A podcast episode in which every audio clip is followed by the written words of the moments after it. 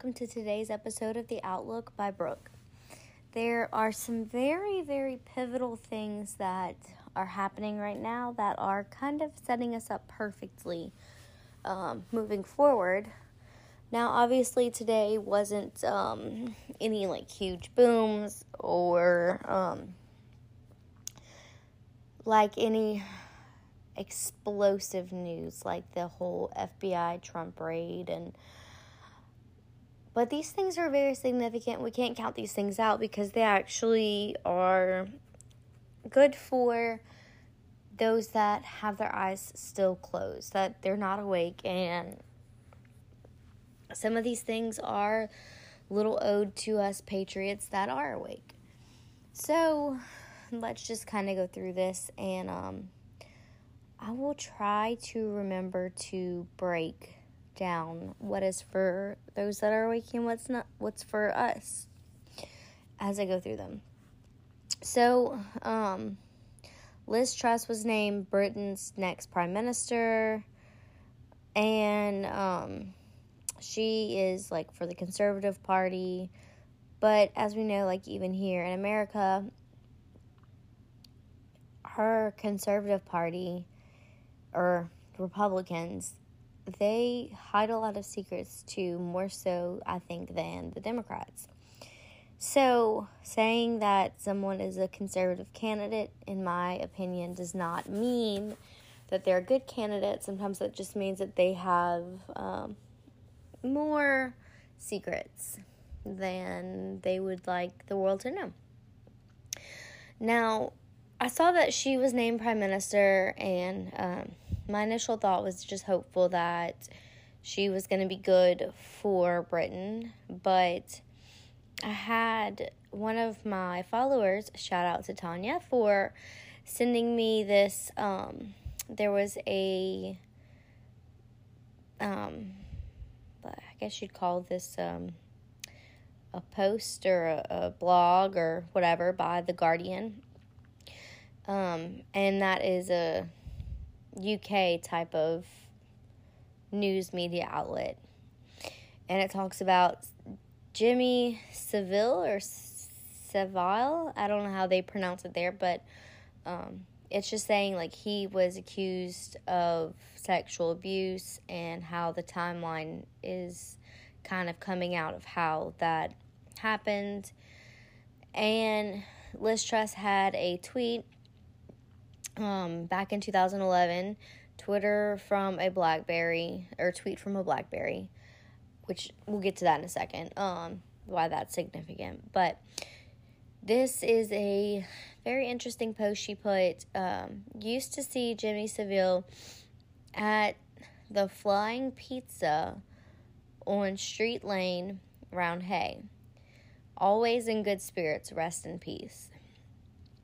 Now, I don't know if you guys know what Pizzagate is, but I know what Pizzagate is. And for those of you that are newer to this and don't know all of the lingo, a lot of the elites would use code words, um, and a lot of Chrissy Teigen's tweets as well kind of match up with them. But it's kind of how they would order young boys and girls for uh, human trafficking and blood sacrifices and all that. You know, they'd order a cheese pizza or pepperoni pizza or however their little lingo went.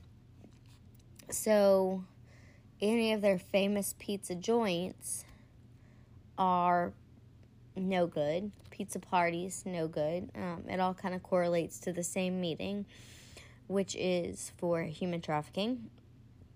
And why would this be useful for her to put on social media, anyways? Um, if it was something innocent, she could have just said, you know, I used to meet up with Jimmy Savile for lunch all the time. Rest, rest easy, you know? But that was not the case. She made sure to um, mention their pizza affiliation. And so let's talk about the Twitter for Blackberry if you guys look at a lot of um, like especially Hillary Clinton, she's notorious for this, um, and like the Pelosi's, just different deep state rats, Illuminati puppets, World Economic Forum Association members, they would use BlackBerry because the way that all of the coding was encrypted on Blackberries was more secure than using an iPhone or an Android. And if you guys notice, a few years back, they actually quit making Blackberries. Now, it's of my opinion that they quit making Blackberries for white hat purposes. Um, that the white hat shut down that, but very, very interesting that she was kind of in on that trend of having a phone that was hard to break into. So, just another kind of reason that I don't trust her, and maybe her fall will be public, which would be super, super cool. Um, but nonetheless, I think that that tweet was made for us to see and kind of be able to really gauge out do we trust her? No, we don't. Now, um, the NSA says that they are deploying an election election security group to protect midterm elections. Um, they're saying that Russian and North Korean hackers have been prominent throughout the years, so which obviously means it's kind of admitting guilt. They the NSA knew that there was hackers. And what did they do about it? Absolutely nothing. That is why the military had to do it. The military is the only way. Um, and that again is something for us Anons and us Patriots. We can see right through this whole NSA apparently caring about election security now. They say that Trump had like something like 110 million votes and Biden had like 20 million votes. 20 million very naive people, but I think that those people are now maybe having a little buyer's remorse. Um, another thing that was posted that is very much for um, us Anons, it says, you know, the blackouts in California are possible. They have uh, a system of how they rate the possibility and severity of these blackouts. They are calling this one um, a stage two. They're saying that it's because the heat is worsening, that our power grids just can't handle it, blah, blah, blah. But we all know that this is simply them prepping us for the blackouts that are to come. Um, on the front of like, if you're not awake and you see blackouts could happen, like you wouldn't freak out because you think, hey, the news said, you know, we're a stage two alert. If the power goes out, that's what happened. It was the heat. Um, so I think that this whole the Sacramento Bee posting this this article was a very smart move. It was very tactical. It was very much a white hat move to kind of alert us patriots and try to settle the um, nerves of those who are still not awake. Um, then we have a few things that are Trump related. So, Trump had put on social media now that the FBI and DOJ have been caught in a massive and determinative election rigging scam, are they going to change the results of the 2020 presidential? presidential election. They should. This tweet came out today, or I say tweet, this truth came out today. It's on Truth Social. Um, but it's very, very important because if you guys haven't been following Kash Patel, um, you should be, first of all. But he had retruthed a video of him and Donald Trump um, and it, it was not a recent uh, interview, but in, it was in this video that Trump was saying that something has to happen between 2020 before 2024 because we simply would not make it on the route that we were going on. Um, this was about um, a year after Biden took office, and they were just kind of discussing how our country has taken a turn for the worse since then. So, I think those two things correlate very much so. They are for the entire public, not just for the awake or the non-awakened. It it just is for everybody to put together the pieces if you are a non and if not, then to try to see that Trump is um, legitimately president, has the rights to do everything that he needs to do, and that we should trust the plan I know that they don't know what the plan is and that they don't follow Q Post and all of this good stuff, but they need to trust the plan for sure. It's um it's kind of beautiful if you sit back and you've watched it over the last 6 months or if you were lucky enough to be on the Q train as it was um leaving the station, should I say, back in I think 2017, 2018, but um they have a few other things that have been going on. Um, oh, sorry, I missed this one. California did upgrade it to a level three grid emergency. So they're saying there may be rolling power outages. I'm sorry, guys. I meant to um, hit that one whenever we first started talking about that. But nonetheless, we still have some good things to talk about. So, timestamps are very important for you guys that you're just kind of starting to um, do some digging. A lot of people will take Kash Patel or Dan Scavino or Donald Trump, just very important figures in this movement. Um, and they'll look at the timestamps of when things were posted because sometimes they correlate to a specific Q drop. Um, for instance, if they posted something at like um, two o'clock in the morning uh, at two o oh five, then you would look at two drop oh five and see if it is correlated or if it's just a random post. Um, and of course, they use military time, so if something was posted at 2 o'clock in the evening, it would be 1400, 1400 hours. And he just so happened, happened to post two things 11 seconds apart. They were both at 240, which would be 1440. And this is kind of like a um, look here, look here, look here, look here, bright flashing lights, like just for him to post two things in 11 seconds. If you read them, you can know that it's impossible to type all of this in 11 seconds. And then we will go with um, the Q the Q drop that goes with it. So the first post says, "Now that the FBI and DOJ have been caught in a massive and determinative election rigging scam, are they going to change the results of the 2020 presidential election? They should." We read that one already. The second one that they posted 11 seconds later. Now that the FBI and DOJ have been caught in a massive and determinative election rigging scam, there are they going to change the results of the 2020 presidential election? They should. Posted twice. Two times. 11 seconds. Even if it was copy and pasted and not just typed, it's still very important.